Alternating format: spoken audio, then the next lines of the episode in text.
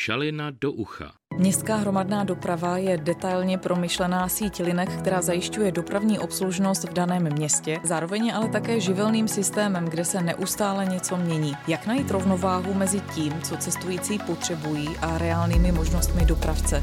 To je téma, kterému se budeme věnovat v aktuálním dílu podcastu Šalina do ucha. Hostem u protějšího mikrofonu je dopravní ředitel brněnského dopravního podniku Jan Seitl.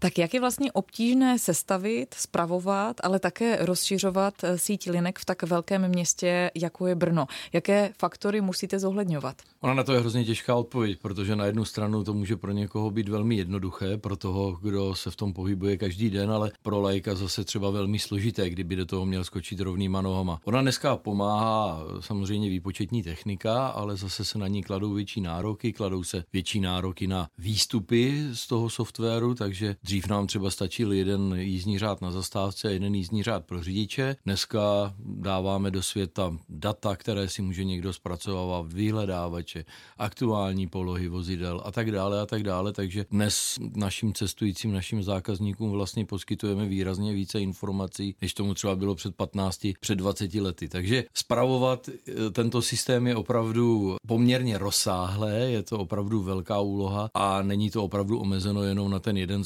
zastávkový jízdní řád, ke kterému si možná jízdní řády a MHD mnoho cestujících připodobňuje. Napadá mě, nakolik je vlastně ten systém stabilní, nebo jak moc se v průběhu let mění? Tak my jsme v roce 1995, což je něco před čtvrt století, realizovali takzvanou novou organizaci MHD, to tak se to jmenovalo tehdy, ale vlastně byla to docela velká revize toho systému, který se předtím nějakých 40 let vyvíjel a především se v té době začal klást důraz na tramvajovou dopravu jako na páteř toho systému MHD ve městě Brně. Takže z tramvajových linek se stala ta hlavní páteř celého systému, takže na tramvajích je dneska brněnská MHD primárně správně postavená. Autobusy se mírně přesunuli do role tramvajového napáječe, takže k tramvajovým líkám sváží cestující. Samozřejmě i v autobusové dopravě jsou nějaké významnější linky typu okružních linek, které mají v tom systému nezastupitelné místo. No a vedle toho máme trolejbusy, kde se kombinuje obé, takže eh, například trolejbusové linky 25-26, které projíždí celé město, tak ty jsou také páteřní, de facto něco jako tramvajová linka, ale pak samozřejmě máme trolejbusové linky v roli napáječe řidičů, já nevím, třeba 39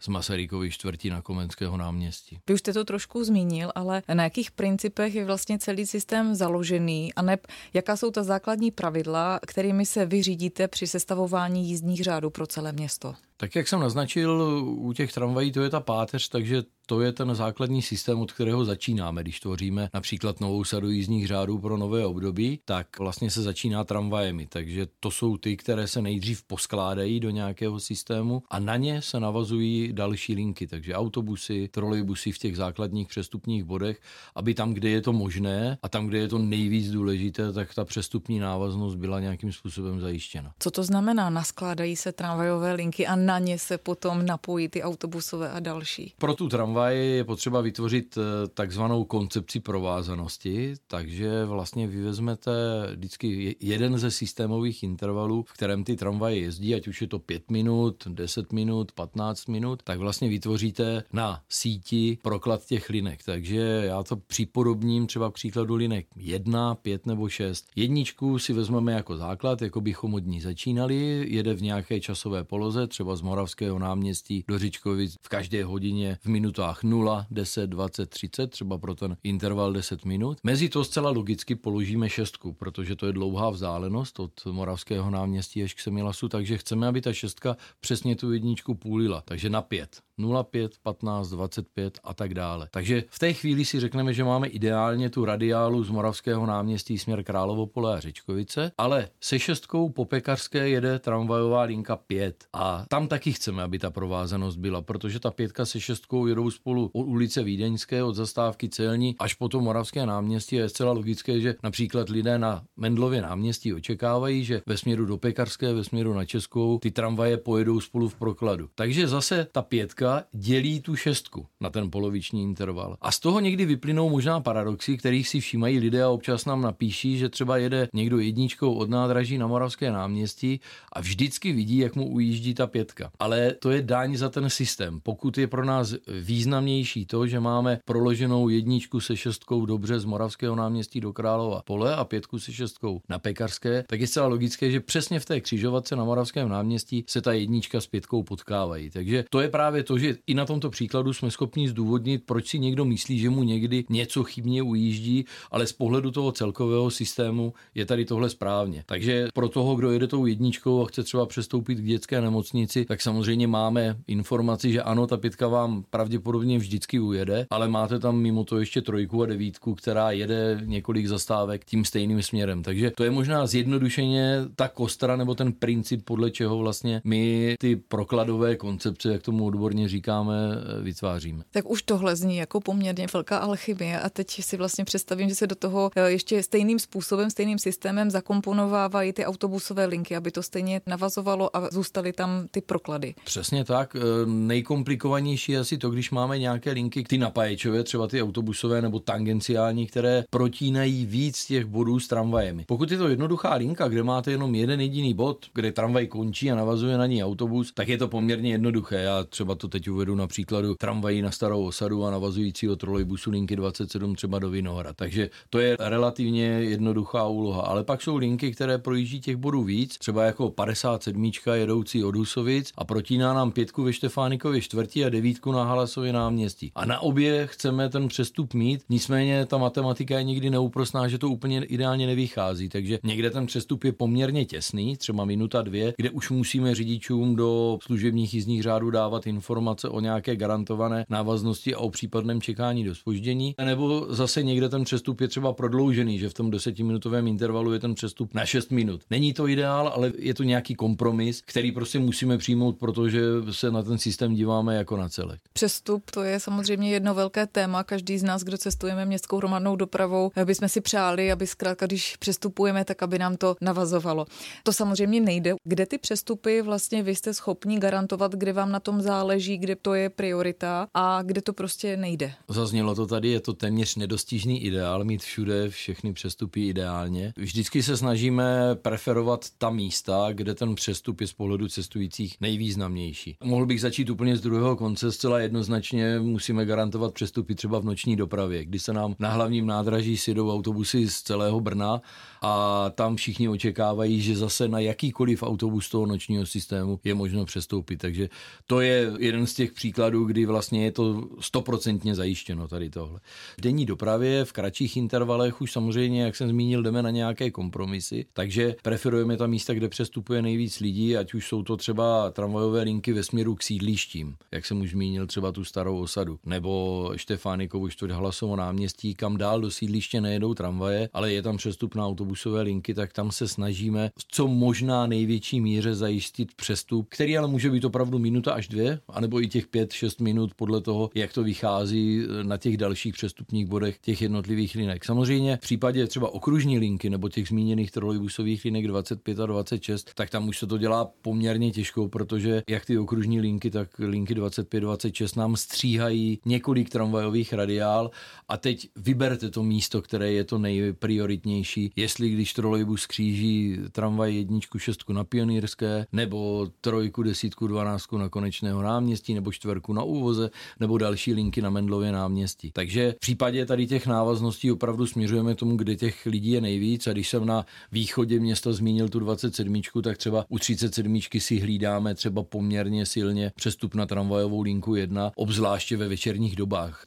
Cestující úplně jinak vnímají to, když tam ta návaznost nebo nějaké ujetí spoje nastane v denní době, kdy ty spoje jedou třeba po 6, po 7 minutách, ale úplně jinak a negativně a zcela pochopitelně negativně by se na to dívali večer, když eh, jedeme třeba v systémovém intervalu 15 minut. Takže obzvlášť v těch delších intervalech na to klademe důraz a i do toho systému zadáváme automatické sledování návazností, tak aby nejenom řidič, který má povinnost si něco pohlídat, tak aby mu i ten systém pomohl a přišla mu informace, tramvaj, která ti veze cestující, má třeba 2-3 minuty spoždění, buď má rovnou povinnost čekat, anebo kontaktovat dispečing, aby dispečer rozhodl, jestli má počkat do spoždění, anebo ne. Tak vy si to tak pěkně nachystáte, máte na to ta pravidla a ty mustry, aby to tak krásně vycházelo.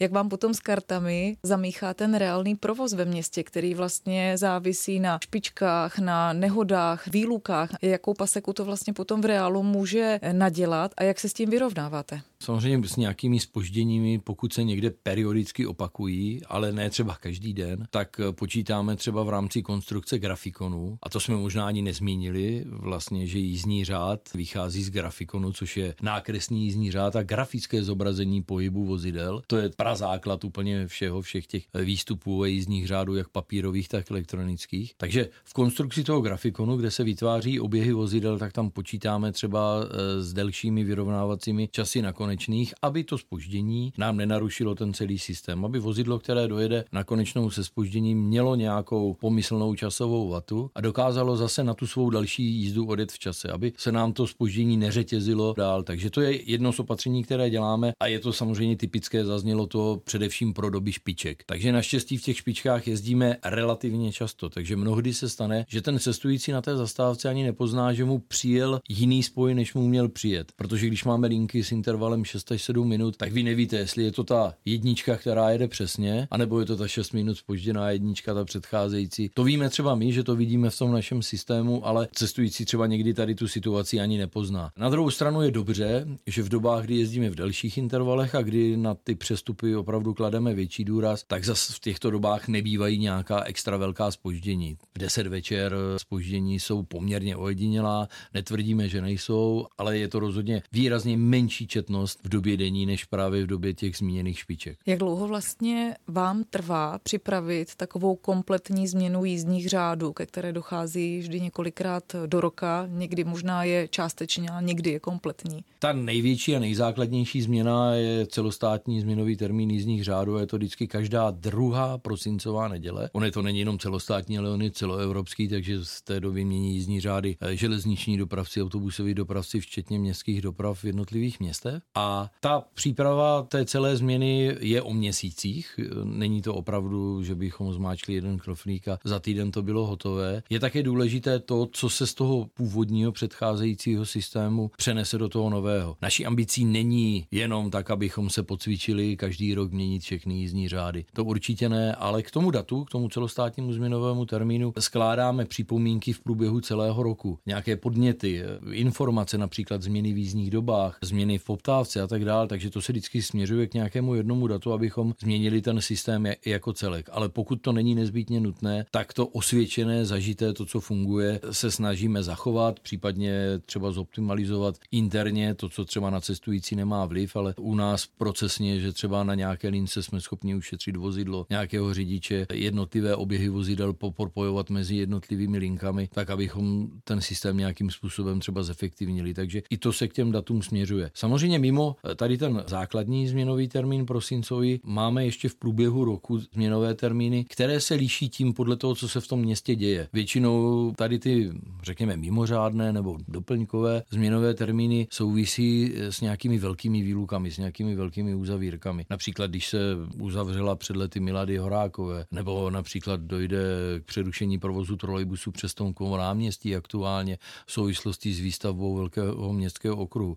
tak to vždycky nemá zásah jenom do těch dvou, tří linek, ale týká se to komplexu i desítek linek, u kterých právě i z pohledu eh, přestupních návazností měníme jízdní řád, tak aby třeba ty náhradní linky lépe někde navazovaly, anebo abychom vůbec nějakou návaznost byli schopni zajistit. Takže to jsou ty doplňkové změnové termíny, které jsou třeba i dvakrát, třikrát do roka a my se to snažíme ještě zase vždycky tlačit, ne vždy se to podaří, ale například k začátku prázdnin nebo ke konci prázdnin, což i lidé očekávají, že se tady v těchto zásadních termínech každý rok něco děje. Jak velký tým se v brněnském dopravním podniku věnuje právě tvorbě jízdních řádů a jejich úpravám? On ten tým je složen z několika skupin. Jednak je to takzvaná úplně malá koncepční skupina. To jsou tři až čtyři lidé, kteří se věnují tady těm věcem, které jsem popisoval, takže to jsou ty proklady, koncepce provázanosti a tak dále. To jsou lidé, kteří se tomu věnují jakoby cíleně, ale mimo to samozřejmě je živý, když to řeknu v uvozovkách, ta úplně běžná rutina v průběhu toho celého kalendářního roku, takže jakákoliv drobná výluka, posílení dopravy na hokej, na fotbal, například například na ohňostroje a tak dál, takže to jsou všechno další opatření, které v průběhu roku zpracovávají a tady s touto běžnou agendou výlukovou jim pomáhá skupina dalších šesti lidí, kteří dělají většinou ty výstupy, takže ty služební jízdní řády pro řidiče. Ale je to skupina, která navíc třeba zajišťuje službu seniorbusů, call centrum, je to skupina, která současně zajišťuje dopravní informace, takže to, že na elektronických informačních panelech běhá třeba aktuální informace o nějaké výluce, o nějaké mimořádnosti v dopravě, tak to také zpracovává tady tento tým lidí. Takže skoro než ty základní změny jízdních řádů, které nastanou jednou, dvakrát, možná třikrát do roka, ten opravdu velký třesk, tak tady tu skupinu 6 plus 4 lidí zaměstnává spíš ta každodenní rutina, kdy se někde pokládá asfalt, opravuje se chodník, posouvá se zastávka. Těch opatření v průběhu roku jsou stovky, my máme přibližně kolem 100 výluk v kalendářním roce a vedle toho asi ještě 250 provozních omezení a ke každému omezení provozu v síti se například musí vydat i ten drobný jednostránkový příkaz k provoznímu omezení, že třeba mezi půlnocí a čtvrtou ráno nemůže projet politické tramvaj, protože kolegové z energetické sítě dělají revizi měnírny. Nakolik při sestavování jízdních řádů vycházíte z reálné poptávky cestujících? Stává se vám, že třeba i zohledňujete některé podněty, které se vám nazhromáždí, nebo třeba si dovedu představit asi různé požadavky městských částí? Určitě. Každá informace, každý podnět je minimálně na prověření. Samozřejmě některý požadavek od cestujícího může být třeba silně individuální, že ten člověk jede nějakou trasu a prostě on to chce pro sebe takto a pro něho by to mělo být. Ale mnohdy se nám stane, že se díky informacím od cestujících dozvíme, že třeba nějaká firma v průmyslové zóně si změnila o půl hodiny pracovní dobu a nedala nám o to vědět. A my se od cestujících dozvíme, že spoj jede plný, přijde třeba informace od řidiče, který dá informaci přes dispečink nebo nám to zapíše do jízdního výkazu, takže my tam v té chvíli hnedka pošleme průzkumníky naše, kteří eh, dokáží sledovat eh, počet cestujících ve vozidlech, takže udělají nám třeba z nějakého časového úseku takzvaný profilový průzkum a ve chvíli, kdy zjistíme, že tam je nějaký problém, tak na něho samozřejmě reagujeme. Vyčiníme samozřejmě i té firmě, protože i ta by měla mít přece zájem na tom, aby se její zaměstnanci dostali dobře z práce a do práce. Ale to je jeden z příkladů, kdy, kdy na to opravdu musíme a je to logické, že na to nějakým způsobem reagujeme. Určitě reagujeme i na podněty městských částí, tam třeba starostové jednotlivých městských částí zase sbírají podněty od svých občanů. Někdy je to zase opravdu individuální a už jenom ten konkrétní starosta nás třeba žádá jenom, ať to prověříme, aby třeba dokázal svému člověku něco vysvětlit, ale mohou to být pak věci, které třeba opravdu se do toho systému zapojí a realizují. Já třeba si vzpomenu pár let zpátky na požadavek městských částí Kohoutovice a Nový Lískovec se do trasy trolejbusů doplňovala zastávka u Ontroposu, tak aby cestující mohli přestupovat mezi trolejbusy do Kohoutovic a do Nového Lískovce a na autobusy třeba okružních linek ve směru do Králova pole a na Jondrov právě v zastávce Antropos. Takže tato zastávka se třeba do tras těchto linek eh, záměrně doplňovala a dnes je poměrně využívaná. Brněnská městská hromadná doprava je specifická tím, že je vlastně provázaná s integrovaným systémem Jihomoravského kraje. To je takový unikát vlastně v České republice.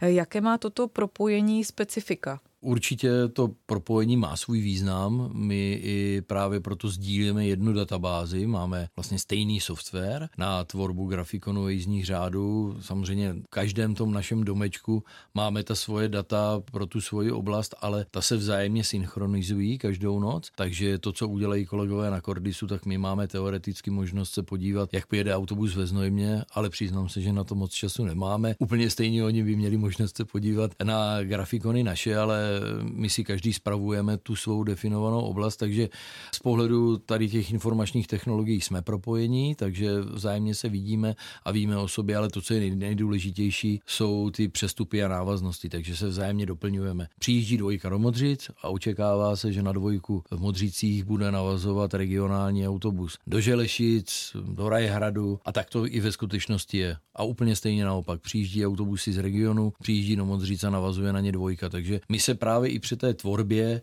těch koncepcí spolu zájemně domlouváme na těch základních časech, protože v rámci té regionální dopravy ty takty jsou o něco delší, takže tam se bavíme v hodinových nebo půlhodinových intervalech, ale definujeme si ty časy, ve kterých je požadavek, aby ty naše spoje, které pokračují dál do centra, odjížděly, abychom měli tu vzájemnou vazbu a regiona a městská doprava. Z dnešního rozhovoru je to vše. Já za ně děkuji a přeji pěkné odpoledne. Já také děkuji. Naschledanou.